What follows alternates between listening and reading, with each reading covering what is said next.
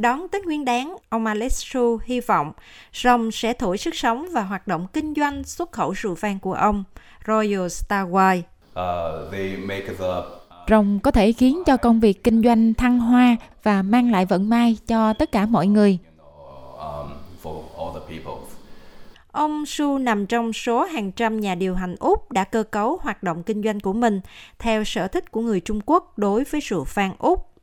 Nhưng tất cả đã thay đổi vào năm 2020 khi căng thẳng ngoại giao gần như đã đẩy các nhà sản xuất địa phương ra khỏi thị trường. Tại Trung Quốc, doanh số bán rượu vang sản xuất trong nước đã giảm 26% từ năm 2020 đến năm 2022, trong khi lượng rượu vang Úc bán ở đó thì giảm 78% so với cùng kỳ. Trung Quốc đã áp thuế lên tới 218% đối với hàng nhập khẩu đóng chai của Úc.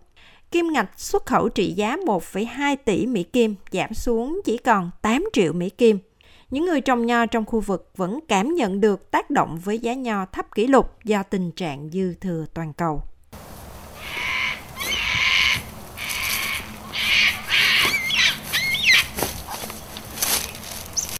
Nhưng với việc Trung Quốc chuẩn bị xem xét lại các hạn chế thương mại của mình, thì các nhà sản xuất ở Úc đang hướng tới tương lai.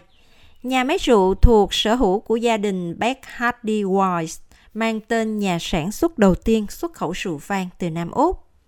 Thế hệ những người làm rượu này hy vọng sẽ là một trong những người đầu tiên quay trở lại thị trường Trung Quốc. Ông Richard Dolan, giám đốc bán hàng và tiếp thị của Beth Hardy Wise cho biết. I think we'll have some initial Chúng tôi sẽ có một số nguồn cung ban đầu tốt để đáp ứng nhu cầu ban đầu mà chúng tôi nghĩ là có thể đến từ Trung Quốc, nhưng chúng tôi chắc chắn là chưa lên kế hoạch khối lượng sản xuất ở Trung Quốc giống như năm 2019 và trước đó. Tuy nhiên, những rắc rối kinh tế ở Trung Quốc có thể sẽ đặt ra những thách thức mới. Theo nhà kinh tế trưởng của ANZ tại Trung Quốc, ông Raymond Jun Nỗi lo lớn nhất mà chúng tôi gặp phải trên cơ sở vĩ mô đó là câu chuyện giảm phát. Đây có thể là lần đầu tiên Trung Quốc chứng kiến tốc độ tăng trưởng GDP danh nghĩa thấp hơn so với tốc độ tăng trưởng GDP thực tế.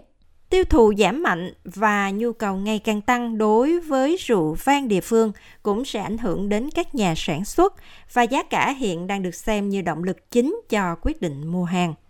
Ông Raymond giải thích thêm. Um, Nếu như rượu vang đỏ hoặc là rượu vang trắng nhập khẩu từ Úc hoặc là từ phần còn lại của thế giới được xem là loại rượu giá cả phải chăng thì suy thoái kinh tế có thể không gây ảnh hưởng lớn như vậy.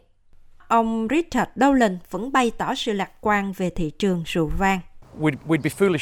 Chúng ta sẽ thật là ngu ngốc khi nghĩ rằng sẽ có nhiều cơ hội như là hồi trước đại dịch.